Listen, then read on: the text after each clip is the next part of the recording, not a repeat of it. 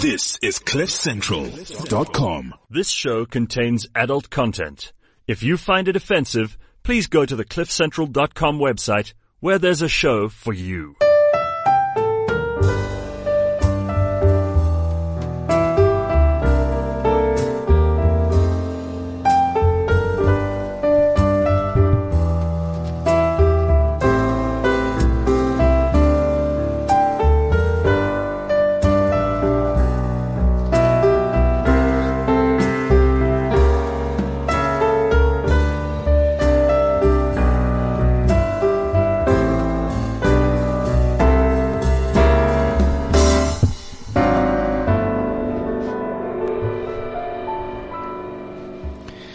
CliffCentral.com. It is Friday morning. This is Sex Talk with Jonti Searle. It is unradio. It is unscripted. And because of the absolutely filthy-mouthed and filthy-minded Claire Petra, it is absolutely uncensored.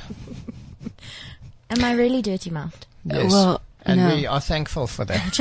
We are hoping. All the time hoping. Can't lose your hope. Because that's what you're here for. Mm. Okay.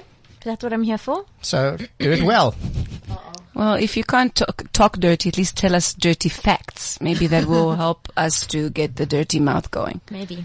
Yeah. So very cool to have you here again. Thank you for having me. Yeah, it's great to be here. It is very cool. Nice. So let's put that on and that up and let us do this first. Ninja sex. Chocolate starfish. Twitter bag. Today's dirty dictionary word is Phallophilia.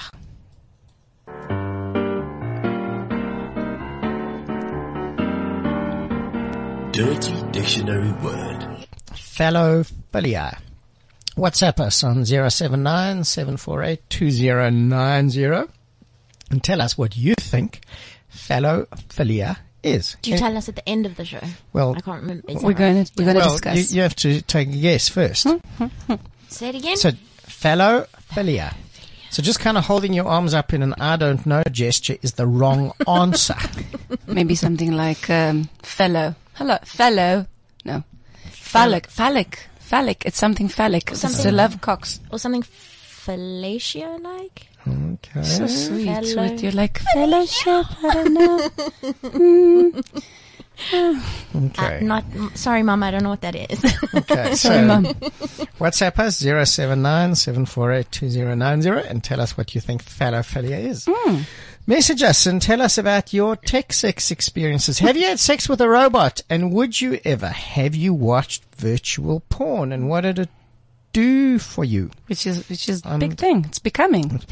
Well, I don't know how big a thing it's becoming, but it's a thing. And it's happening out there. So that's what we are talking about. So I have to tell you, we were at Mozambique last week up in Mozambique. Yeah. There were whales in the bay, which were absolutely amazing. Yeah, and in a few weeks when we go back for our retreat, there are going to be whales and dolphins around, which is awesome. And how long's your retreat for? Sorry, 4 days. 4 days. Nice. 4 nights. 4 nights. Oh, nice. Very nice. 4 nights. 3 dolphin launches. The most amazing, life-changing program. Amazing food, beautiful beach, really cool accommodation. It's awesome. Yeah, yes, sir. And then gotta go visit our website www.eroslife.co.za. We put up a survey. Okay. So every week there's going to be a new survey. This one's about sex toys. Mm. So go and take the survey, and in a little while we will start to release the results of the survey. Lots of fun. Cool. So go and check out the survey. Cool. Do you get really to test them? Can I go for a free drive or? Of what? Of the sex toys. Like if you can try each and like what is your favorite? You can do what you like. Okay. Can you post pictures up? This is me trying which is my favorite. No. Okay. Jonti, you've changed. You can try. Well, the website has a different DM focus. Can I send you it in private? Yes. Okay, thanks. Then you can. Thanks. Beyond that. Okay, I won't shock. Beyond that, you can do what you like. All right. So, it's been a while since we have spoken about sex and technology. Mm-hmm. What has changed in the world? Okay. I think virtual reality's come in quite strongly. Mm. You know, you wear a headset, and you can see things or But I think what's coming now is a lot of sensory sort of technology. So it's moving into a whole different realm. So it's really embracing the whole touch and experience, not only the see experience. Mm. So you're really getting into the whole feeling of each other and you know, sort of gloves, full-on suits, all that kind of stuff. So are the full-body suits totally sensorial?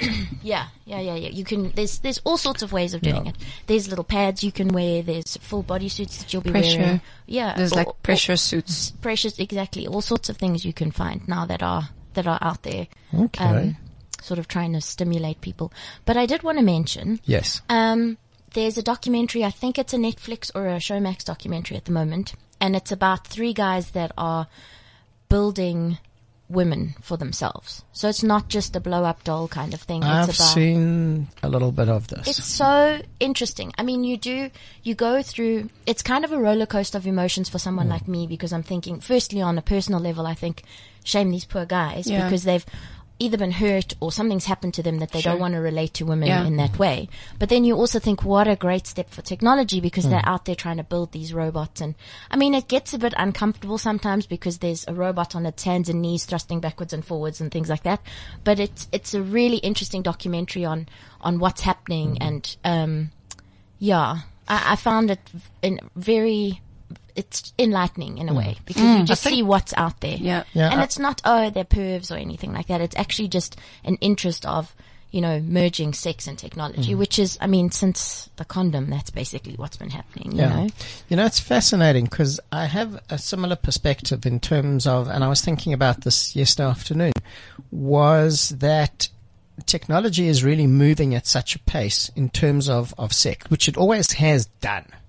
Like the first internet payment gateway, for example, came from a sex site. Yes. So the sex industry has been responsible for so many technological advances.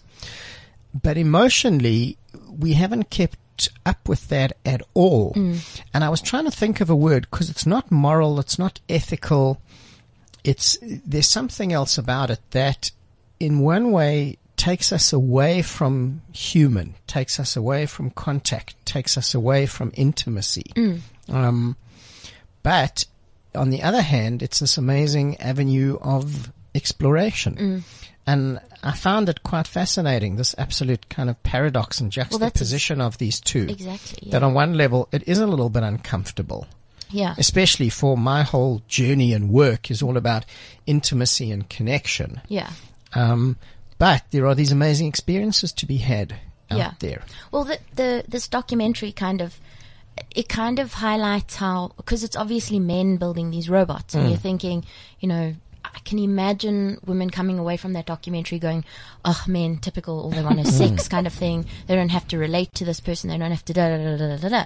But I don't think it's about that. Maybe it is about that for the release, but they could still, I mean, the one man is married, but he still builds this doll. So, you know, he's got the one relationship with an actual female and the other relationship with a doll, you know, and I think that's, it's not, it's not black and white. It's like you might have some desire for intimacy and some desire for extremely harsh, crazy sex that your wife is not willing to give you. And maybe you respect her enough that's not what she. So by the same token, you have to think, would women do the same thing? And given an opportunity or space, I have no doubt in a way, because I think a lot of women would like that same kind of relationship, not necessarily with a human partner. And we've said, it's been said that, you know, relationships with full-on robots are coming in a way. And the one thing it does is it gives people a level of safety. Yeah. You don't have to. You're revealing yourself, but in a space that's not vulnerable. Exactly like that. And that's you're not putting yourself out there. No, and you're not hurt. Yeah. So the interesting thing about that is, and it's something I've come to understand recently, is that we think that we're protecting ourselves from being hurt when we close our hearts off. But what we're actually doing more of is we're not sharing our real selves. So it's not a semi-permeable membrane that lets some stuff in and keeps some stuff out. You either let it all in or you let nothing in. You either let it all out or what you're letting out is a mask. And most people have relationships from mask to mask. They're not these authentic relationships. It's something, Jonti. So it's a fascinating idea. If you are aware of who you are, if you're starting to go through a hard journey, and as you said, there's no two ways about it. If you close your heart, you close your heart, full stop. But you are aware that your partner is maybe not sex machine and his libido is lower, and you respect that. Then the question, if it's from consciousness, if it's really coming from I really want to have 40 minutes or an hour and a half. You know, women have so many more toys already. Mm. Women are using much more toys for actual pleasure because of, Jonti, what you always teach us, that it takes 20 minutes at least to get aroused, that we need G-spot touch and we need deeper, you know, to get to the A-spot, to get to the cervix, to get all these points that even if our partners are able and willing, many times it's not always they're in the mood. Mm. So the question is, why? Yeah. Why are we going to get those robots? Maybe that's an interesting. Look, don't you think it's typical? It's like normal economics, supply and demand, you know. Women and men want something and somebody's going to be out there. Humanity wants something. The interesting thing then, I guess, I never thought of this before, but what does it do to, for example, the prostitution industry? Mm. So, I mean, imagine, let's call it an automated brothel, for want of a better word. Yeah. Where in every room there is the robot of your absolute ultimate fantasy. Mm. And I thought about this actually yesterday as well, that one aspect of this is it allows you to go and explore fantasies that you would not express in reality for various reasons that might be too extreme. Mm. And I think that's possibly one of the spaces that virtual porn has. Yeah. Do you think that maybe just, you know, I know prostitution's quite a dangerous game, can be.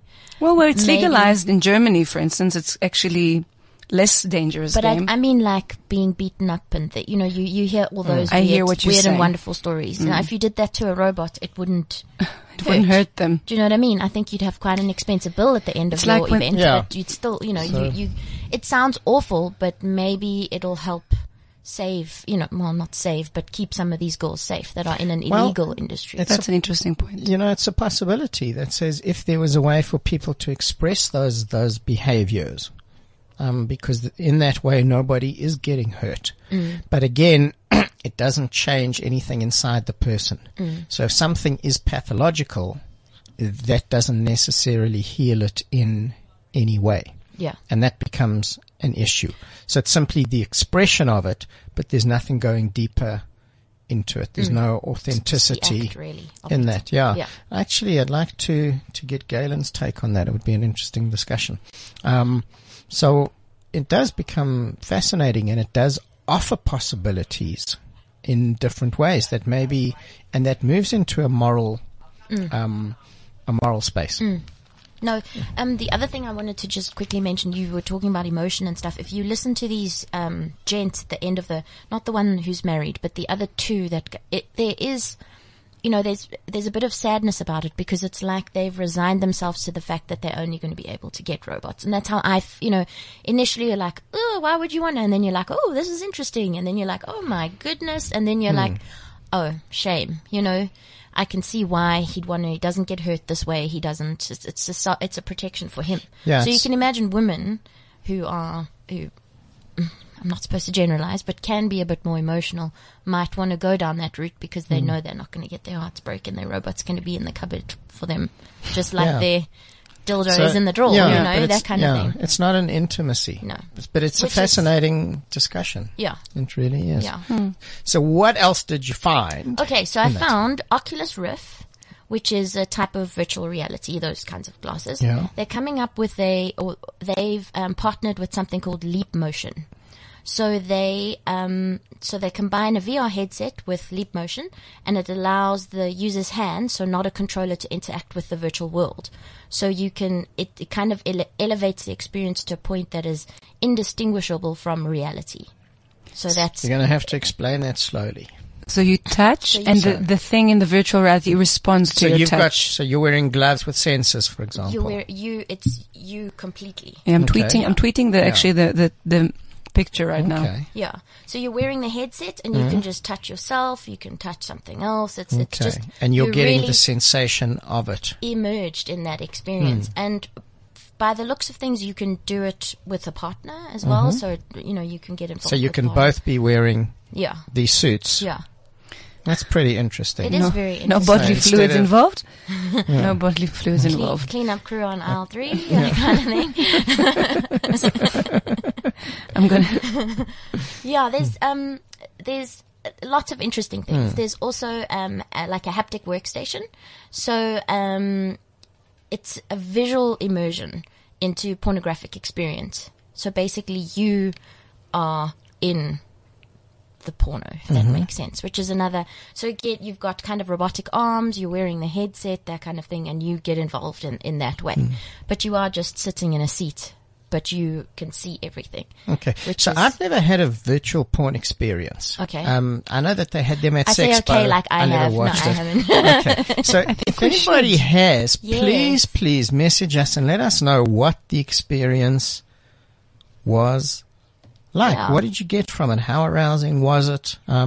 And just simply, what was it like? Because really if you're doing it at something like Sexpo, is it a public thing or are you hidden away? Like, I don't understand how they would do it in public, if that makes sense. Yeah. And nobody's going to buy a virtual headset just for one experience on it. You know, I mean, that's a bit expensive, I think. No, it's not still in the can. Okay, let me just get 2,000 rand worth of. It's not. Yeah, I'll just get some gear and see if I like it or not. Yeah, exactly. So I'd really love to hear from you if you have had this experience. Okay. Interesting one. And like, do you orgasm just from that? I'd really like to hear that from people.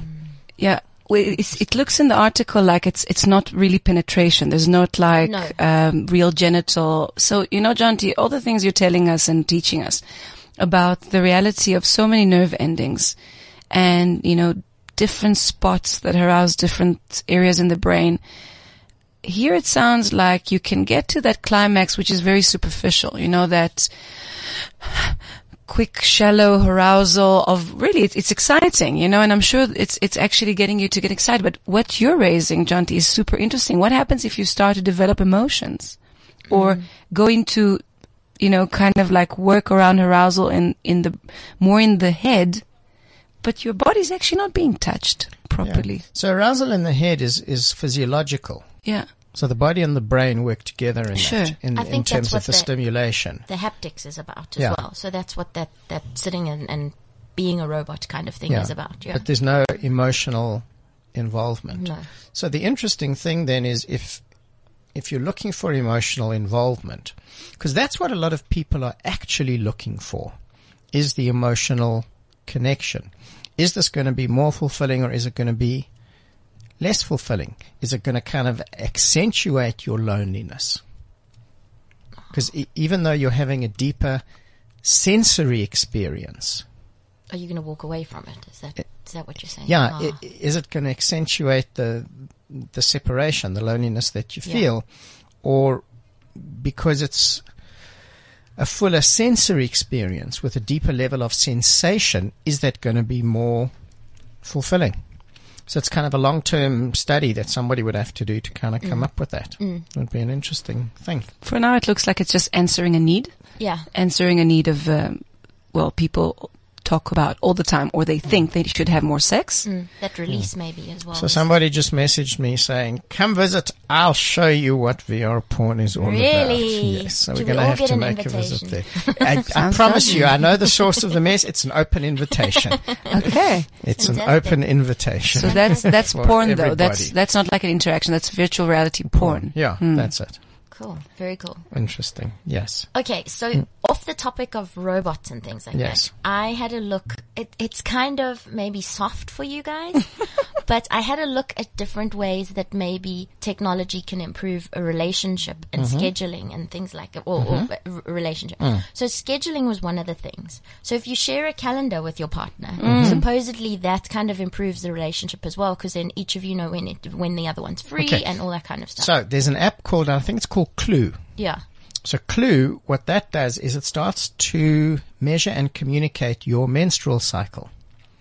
So it allows your partner to observe where you are in your cycle. So firstly, for people who are not using any kind of contraception, it tells you when things are safe, when things are not. Cool. But the other thing that it does, and I spoke to a couple on the weekend, yeah, and they said the one amazing thing was it allowed them to regulate and to see where they were emotionally and hormonally. Nice. So if she was going to get premenstrual and have all the premenstrual symptoms, he could see when that was coming and planned for it. And his thing was, that's when I go fishing. That's not fair. That's when I go fishing for the weekend, because then I know it's set. And in terms of her cycle, because, you know, different women get turned on at different times of their cycle. Yeah. So for some women, ovulation is a time of great arousal, and for some it's not. Yeah. And for her, ovulation was a time of great arousal. So she was able to say, and they were able to see, okay, this is coming. Now we can prepare for it. And there's like 4 or 5 days of wildness. Oh, cool. And this whole thing in their cycle. You know, but it was an app it's just a really interesting idea. That saying always makes me giggle. There's an app for that. So now there's an app for that as well. Yeah, I love that. There's really an app for everything. Could work out when what was happening. Yeah, yeah. So so the next one they also mentioned was sexting, which we all know about. Yes, sure. And we know that creates, And we've come up with some really cool sexting games. We'll share them with you at the end of the show. Oh, that'd be great. Virtual toys, which we've just discussed. Mm-hmm. Yeah. That's always fun. So there is a toy that I heard about that's a vibrator that you put inside the yoni. Mm-hmm. And there's an app that connects it to your phone. Mm-hmm. And you program it with your favorite songs, and the songs determine the vibration. That's just showing off. About different music would determine the vibration. Yeah. Like more upbeat, quicker, faster, slower, different rhythms. So if you're in a romantic mood, you get the mixtape will never have the same meaning. No, so what is your favorite? If you were like at a trance party, like we were on the weekend, got some really hectic trance stuff going on. That would be like, would you even be able to cope with that? Done. Like pussy beat, pussy pulse. That would be the name, like pussy pulse. Really interesting day. Well, but we are responding to rhythm. So when you put nice music, you move your pelvis sometimes in that sense. So, and it works. It works. Sensuality behind it. Yes. Well. Yeah. No, that's lovely. I think it's nice to connect to the idea of there are elements that are helping you to get aroused and to get into the experience. Not expecting for it to be spontaneous and always, like, oh, we should just go at it. Mm. But prepare, get that app, know when you're getting horny, know which songs are going to, seduce yourself kind of thing. Exactly. Get yourself drunk, throw in a few eye drops. Get your robot from the cupboard. Say, wear something nice for your robot. Mm. Once Siri got involved, and we'll listen to Siri climaxing just now. When Siri got involved, I know a lot of people, even normal, just wanted to try and see what happens if you tell Siri. If some people don't know, it's the technological or assistant of that Apple really developed to say, yes, sir, please, sir, and I love you or I want you. And they did it as a joke, but actually they found it's actually touching a part of them. Yeah. So somebody saying that. The virtual space becomes quite interesting for role play. Yeah. Oh, definitely. I think because you are, again, going back to this documentary, I'm sorry to say, it's again, she won't talk back to me. She won't do this. She won't do that. And I mean, to me, that's the exciting part, because who's in charge kind of thing. It's that backwards and forwards. But for some people, they obviously have had enough of being downtrodden or whatever it is. And they want to be able to turn it around and be like, I'm the boss and I'm in charge here, So I do understand that. Yeah. That sort of need. But again, you do need to take it out of that virtual space into life for it to be authentic ultimately. That is worrying, I think, because a lot of people can just tuck themselves away behind. It's the same thing with games or gamers. They just generally, they immerse themselves in this online life and you don't experience real life, which is worrying often for me because I often listen to my friends who compare themselves to people. And I'm going off the topic here a little bit, but you compare yourself, this person's life on Instagram, this person's life on Facebook, and you just keep withdrawing because you think you're not good enough. Meanwhile, they're just showing you the best bits, Always. They're really just showing you the best bits. They've also, couldn't get out of bed that morning, but then somebody I don't know, gave them a cup of coffee or inspired them to go stand at the top of Radisson and let's take a few pictures or whatever it is, you know?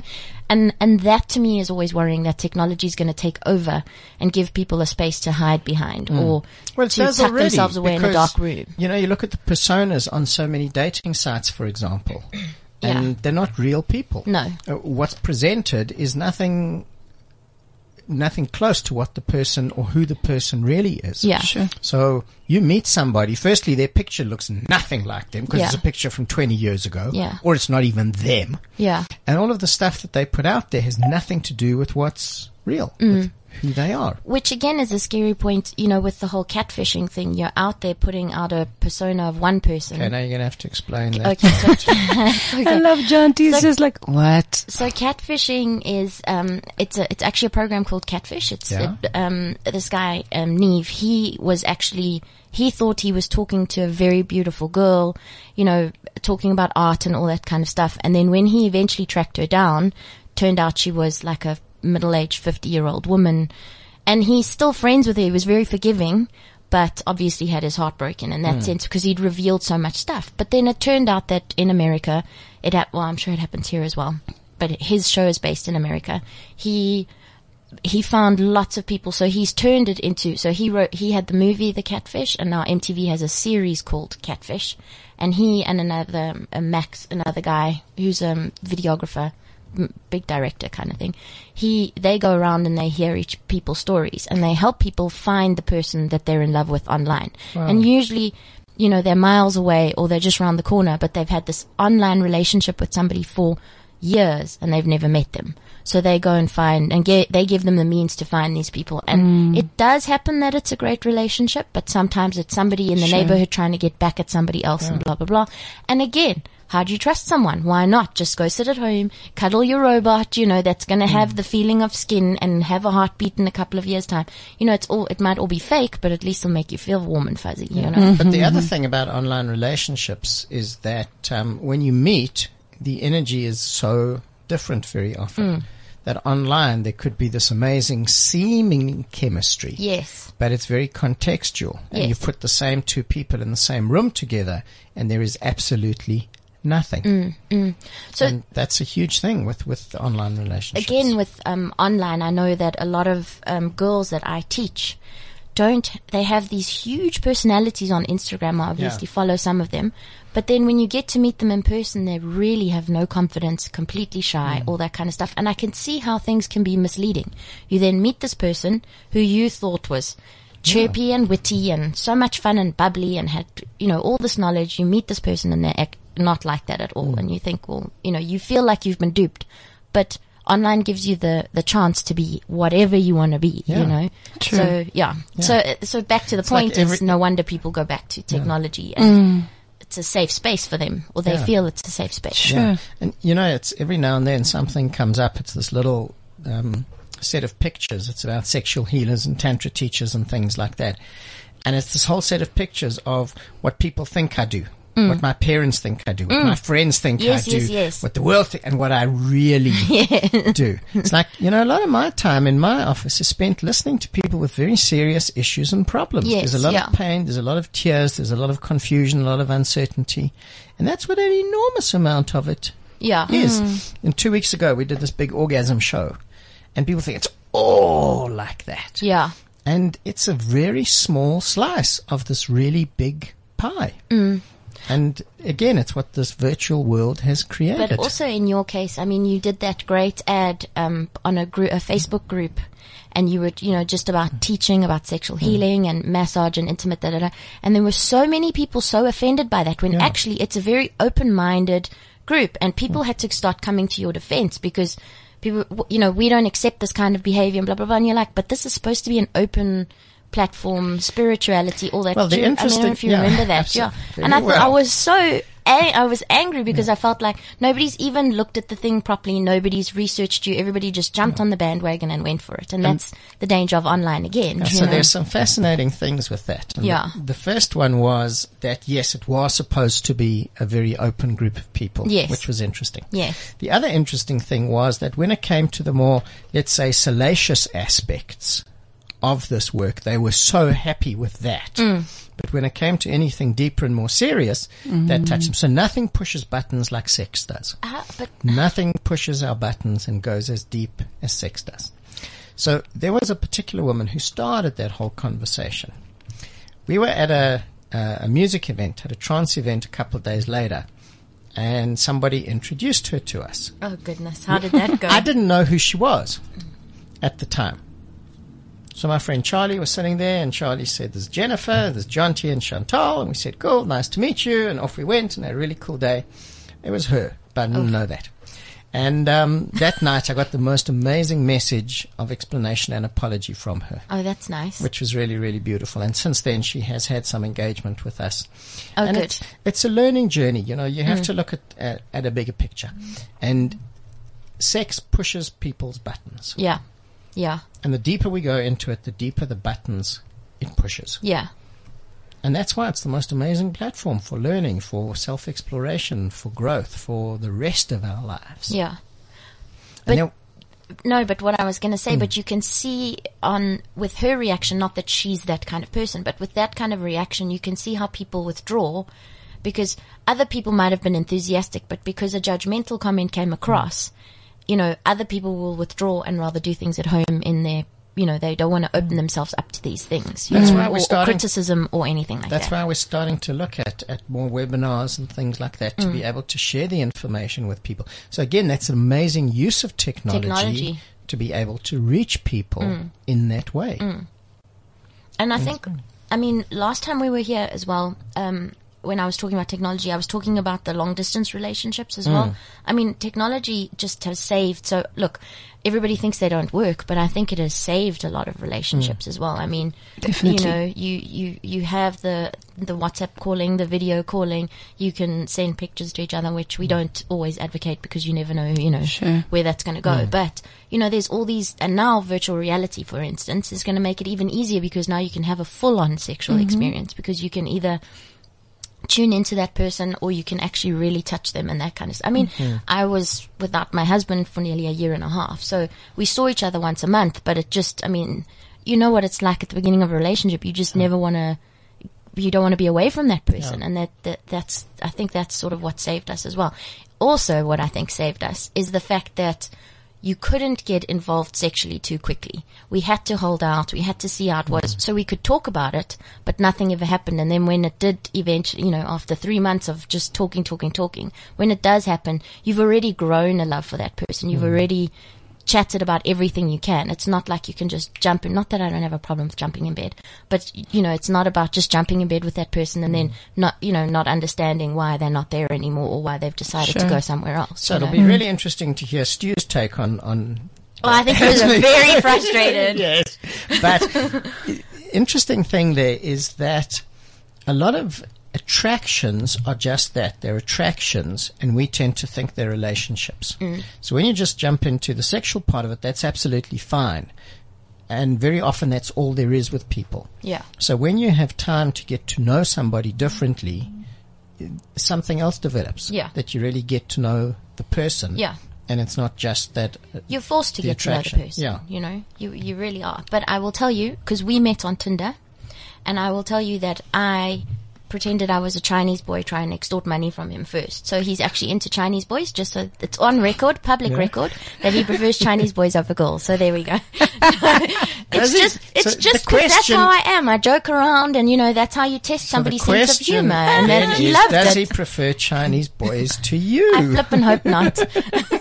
You don't look like a Chinese boy so much, so I think. He's telling me he likes boobs, so that's. I'm hoping that they don't have any boobs. No, Chinese men definitely don't have boobs. Yeah. It's, you know, it's those kinds of things. So I could have had that personality online, and then when he'd met me, not being like that at all. And that's always the problem with online, sort of starting an online relationship, you know. Yeah, but again, it goes back to what are you presenting? And you're going to present something that's not really authentic. Yeah. You're going to present what's going to be liked, what's going to draw people. And that's Do you think that some people maybe want to be like that? Of course they do. Like I think about like I was talking about the girls that I teach. They're all really bubbly and chirpy, and they've got good comebacks. And with me, they're quite funny. But I can see when they're around anybody else that the withdrawal is huge. So I can't imagine that they're. they obviously want to be those kind. I just don't understand what's stopping them from being that kind of person. Safety. So we will allow, maybe. So we will allow ourselves out when we feel safe. And at some point in their lives, fair chance they didn't feel safe. So whether that's been a long-term thing, whether they didn't feel safe from family, whether they didn't feel safe at school, or whether it was some guy who... And an age thing? Do you think maybe because they're all just about to come into like teenage years and stuff like that? Yeah, that's that's a big thing as well, because it's a time of enormous insecurity. Bodies are changing, hormones are changing, they're kind of raging in a way. Yeah. And they have no idea who they are. Yeah. In the world. And it takes time for that. But a lot of that does come from the more nurtured you are at home and the more you're allowed to express that, the more that will be a part of your character. Yeah, that makes total sense. Yeah. So those patterns start really, really young. You know, at the moment, the current thinking is that most of our life patterns are set between about age 6 and 8. Oh, really? For all of our lives. And all that we do then is we just plug those patterns into the different aspects of our lives. Oh, wow. So your relationship patterning, for example, comes from your parents. Yeah. That's what you see. That's what you get. Yeah. And when you start having romantic or sexual relationships, all that you do is you plug that patterning into the relationship. Yeah. So a very interesting thing. Terence McKenna, who is the father of psilocybin mushrooms, wrote a fascinating book called Food of the Gods, which has some amazing insights into human development. And he talks in this about the paradox of being human in terms of where these really intelligent, advanced adults in some way with incredibly childlike characteristics. And that's the paradox, that a lot of our emotional response or emotional reaction, rather, is childlike. Yes. Because of the patterns that we're carrying. Yeah. So a lot of men, for example, are emotional children. A lot, or all of them. Claire, let's be careful here now. Yes. Ooh, that was kind of hard. Let's be careful here now. But a lot of men, at some point, there's some emotional kind of trauma in some way, and that's where emotionally they stop. So they're not emotional men. Physically, they're men. It's undeveloped. Yeah, it's undeveloped. Intellectually, they're men. It's infant. But emotionally, like an infant. The same. They stop. And we live in this very paradoxical space of being human. And I don't think we fully understand that paradox. Yeah. So we put enormous judgment on it, and we keep kind of striving to be this. But until we go and heal some of those things and understand that we're coming from a childlike space in certain aspects of our lives, until then we'll continue to do that. So it creates this internal conflict in a way, because intellectually you're in one space. Yeah, sure. So intellectually you're in this adult space, this intelligent space. But the emotional response that you have doesn't match that. Yeah. And that creates within us enormous internal conflict. And we don't know which one to be at any given time. And that creates enormous things. And especially in South Africa, for example, and a lot of the Western world is the same. You know, boys don't cry. Yeah. Oh, yeah. Boys don't have feelings. Yeah. So you do that, and then you get involved in a corporate world, corporate-type job, and it takes you away from that humanness. And that's one of the things that technology does. It takes us away from that humanness. And I don't think there's time for the psychic for the real psychology process to happen, because technology is evolving so quick. We don't have time to adapt. Humans have changed their patterns, like long-distance relationship. This was not real till a few years ago. You know, your husband went away. You never knew if you're going to see him ever again, if he didn't die somewhere from a disease or, you know, war or whatever, or hunger, or just found somebody else and stayed, which still happens. But we can't understand. And what Jonti's talking about, this has been around for a long time. So for a long time, men has been denying their emotions. Yes.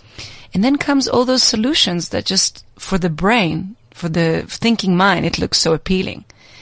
But there's no way we can do this evolutionary jump from being emotional creatures that need to be fulfilled and need to have mindfulness and need to be held and can't be touched, starved, because people are dying right now in the world, especially in Eastern countries that Japan like.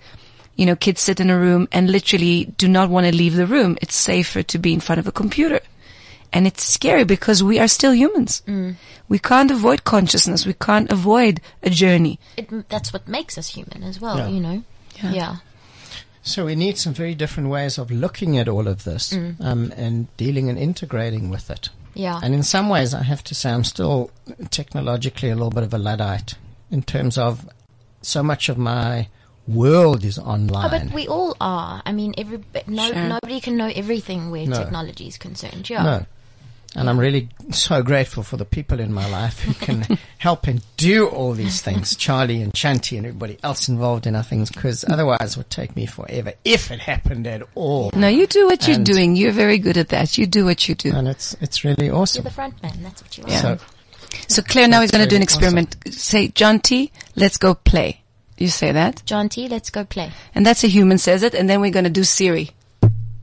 Play. Is it sexy? You like it? No. Play. Let's try it again. Unless you're German, maybe. Play. No. That's Siri saying, let's go play. Play. Fuck off. Okay, Jonti's not convinced. We're going to walk down the beach for some crab cakes, Jonti and I, and that's really beautiful and peaceful and happy up in Mozambique. And you won't have Siri shouting at you. No, and you can play with your phone. And we're going to sit and listen to the sound of the ocean. I want to think maybe it's arousing. That. Maybe it can make me come or something. I don't know. Play. Well, but BDSM-ish like known emotion. Maybe I wonder if there's a term for a person who gets turned on for no emotions. Of course there is somewhere. Must be. Yeah, there is somewhere. Yeah. So what else did you find there? I found a fitness tracking is good for a relationship. Fitness tracking is good for a relationship. You know how Explain we all that. Wear, well... Us. No, some of us. Some of us like get in the pool and we swim. Some of us enjoy it. Walk, and we're not too. We're not counting our steps. That's right. Or our strokes, Jonti. We're not counting our strokes. Well, actually, I kind of do, and that puts me kind of like in a meditative space. Okay, you know? Fair enough. But beyond that, like get in the water and swim. Okay, fair enough. So some people like to do the whole fitness tracking. Yes, I get it. So, you know, counting steps, heart rate, all that kind of stuff. And then the idea behind it is that couples who train together stay together. So a few sort of experiments have come about, or a few results have come about, that people who actually do their gymming together and maybe go up against each other in some sort of competitive nature have a better relationship. Chances, a better chance of saving their relationship, because they're either competing against each other or they're doing something together that's not, you know. And we know that exercise is all about endorphins and so that's all must have something to do with it. Makes sense. Well, it does in a way. And the one thing that we're developing that hopefully we're going to put in a retreat soon is some beautiful partner yoga practices. Oh, stunning. That's very much about touch and breathing in yoga postures. Yeah. So really interesting. Because I've seen, you know, the yoga postures where you do them together. Yeah, the proper balancing couple. Off each other. Yeah, acrobalance. So we kind of amazing. Yeah, it's beautiful, and we're going to take that into a more intimate space for couples and partners. Beautiful. Jonti, you know why I think it's good? This awkward space of connecting that a lot of mind-oriented or people that just are in their heads, thinkers, they're functional, you know, you need to be functional with a family, this perfect woman, this perfect guy, get up in the morning, all, you know, everything's sorted, the kids, 6 o'clock, they're out with their healthy breakfast, with their gymming together, whatever they do. And then it becomes very awkward to share that space of vulnerability and physical vulnerability as well. And breathing becomes foreign, eye contact, becoming goofy together, having sex in a way that not necessarily pounding like porn. It's not what we see in TV. It's actually a lot of waiting for each other. It's sloppy sex. So that's a whole different topic. But we actually get to that space that we don't want to feel uncomfortable. And it's so important to feel uncomfortable and then to feel comfortable. And in that context, you actually can regain just being in a physical, you know, it's a language. It's a physical language. You breathe together. You look in each other's eyes. You give each other without verbal. I don't like when you do that. Stop that. You know, there's so much criticism or verbal interaction in bed, but trust me. I want to feel your body. How do you breathe? How do you lean against me? I want to have your body weight on me. I've said a while ago, and I wrote an article about this quite recently, that all touch is a conversation. And that's the touch of your eyes, the touch of your breath, the touch of your mouth, the touch of your skin, that it's a conversation. And in a relationship, most of the communication is not verbal. So there's a fascinating thing in that, and this is where, and it comes up so much in the work that I do. What happens is, because most of the communication is not verbal, there's this connection between us. What I will not express goes somewhere underneath to you. If you express it, as anger or frustration or resentment or confusion because it's not yours. What you won't express goes to me in the same way. If I express it as anger, resentment, frustration, confusion, whatever, because it's not mine. And eventually the gap between us starts to narrow and narrow until it breaks. And that's when the relationship essentially is done. So it's one of the reasons that it's so important to own your own stuff in a relationship, because if I don't, it goes somewhere else. Yeah. And then if there are kids involved, the kids will express it, and a lot of children carry what their parents would not. They will carry what their parents would not own. So they'll carry their parents' anger, they'll carry their parents' frustration, their parents' insecurities, because we won't own it. It's got to go somewhere, because it's an energy. So it's got to go somewhere. And if I won't own it, then my child will pick that up. And that's one of the reasons that we breed the kind of kids that we do, because we don't take ownership of our emotional stuff. Yeah. So our kids just simply carry that pattern, and that's where so many of the generational patterns come from, that I am carrying stuff that my grandfather would not express. Mommy, what is this here? Being carried down, and that's what it is that we do with it. In 4 generations from now, Mommy, what is this robot doing next to you? And then it will be like, think of the mind fuck of a child, and like, what is the evolution is going? How are we going to own loving robots? How are we going to own it? What kind of? Then we will become ourselves. But isn't there a movie about a guy that falls in love with his robots? Her. Yes. Well, with her intelligence. I haven't watched it yet, but it's really beautiful. It's more emotional. Al Pacino, I think it was. Oh, no, I saw a different one. Which one did you see? There was one with Al Pacino where he creates this virtual woman. Oh, that I didn't see. No, I saw Her. It's so amazing. Scarlett which Johansson, is about, with Scarlett Johansson. There we go. We got a message here. I don't know if it applies to us, but let's say it does. If I get it right, can I get an interview to work there? So is she referring to guessing what phallocentric is, or phallophilia? And if you get it right, can you get an interview to work here? Maybe. I don't know what you can do, that girl, Sonny. So take a guess at what phallophilia is, and if you get it right, then we'll definitely move your CV forward to the great management here. Yeah. Phallophilia. So phallophilia is, let's give you all the answer, is an attraction for big cocks. Big cocks. Claire is dead silent. Like, no, but dead. Huge ones or just big ones? Big ones. Well, you pick. How big do you want it to be? But I think okay, now we're getting into some very interesting territory. Is Stuart listening this morning? Well, I think he kind of thought he's going to download everything. Tell him you can listen till minute 50. That's fine. Okay. Stu, next Friday morning, please message us your take on this. We'd love to hear. I think if it's a fit, not a fetish, but if it's a liking, I think it's big cocks, like like relatively small, big cocks, like the ones you see. Like the ones people joke about. Yes. So, like the arm size. Okay. So it didn't specify size. It's big. Okay. You pick the size, whatever's big for you. Because big for some person is not necessarily big for somebody else. Okay, it's all a relative perspective. Yeah. Okay. A big cock is impressive. Okay. I must be honest. So here are some cell phone games you can play. Oh, yeah. Oh, cool. We said some tech games that you can play with your cell phone. So the first one is that you go to the mall, like wherever you're going to have lunch. Take a picture of any normal object in the window of a shop or in a shop.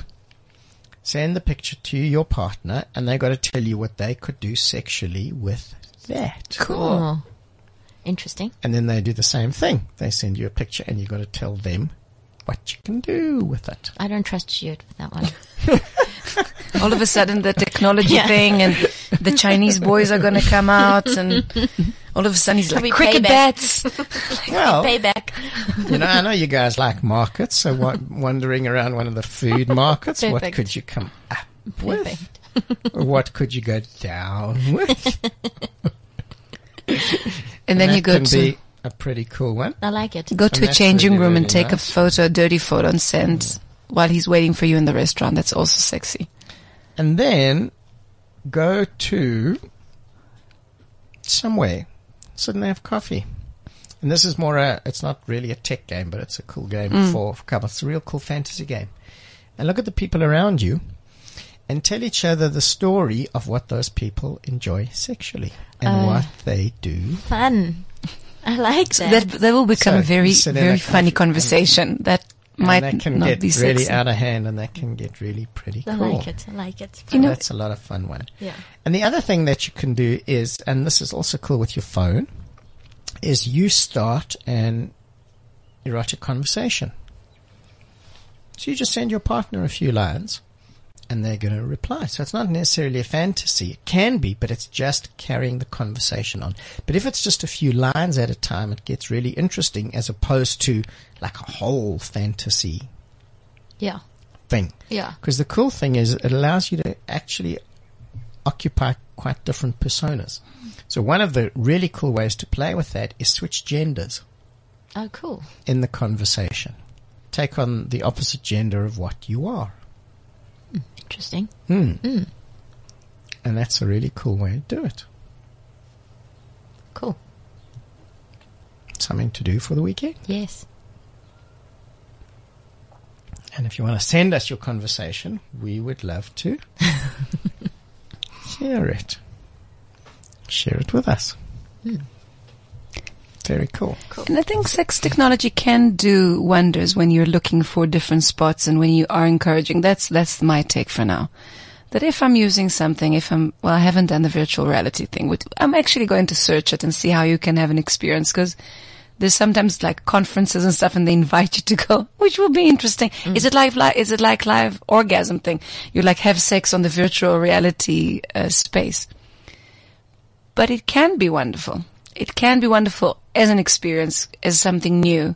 I can't wrap my thoughts around having a relationship or getting what gets me going is an emotional connection. It's real emotional connection. Excitement of a relationship. Or just, body reactions, breathing. But in a world of separation and disconnect. That's all you've got. That's it. And for some people, if that's what they have, then that's what they have. And on one level, it's offering something. On another level, there's incredible sadness in that. Yeah. Interesting.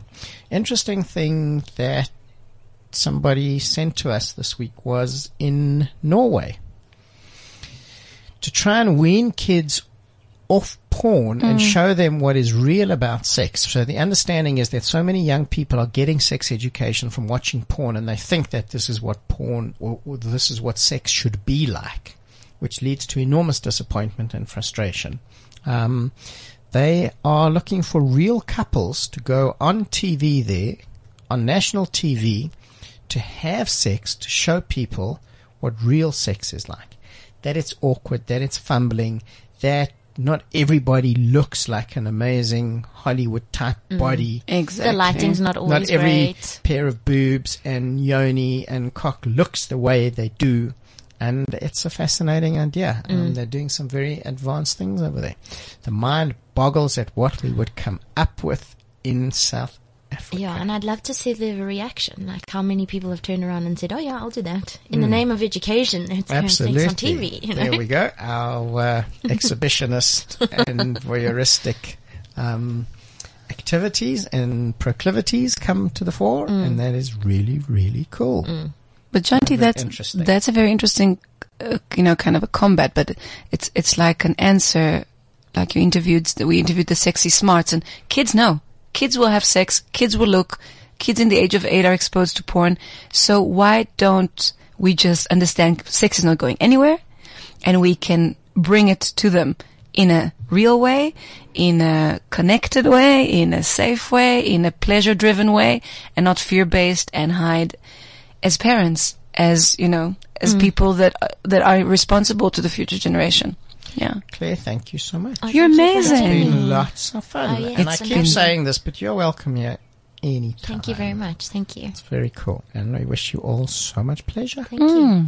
This is CliffCentral.com.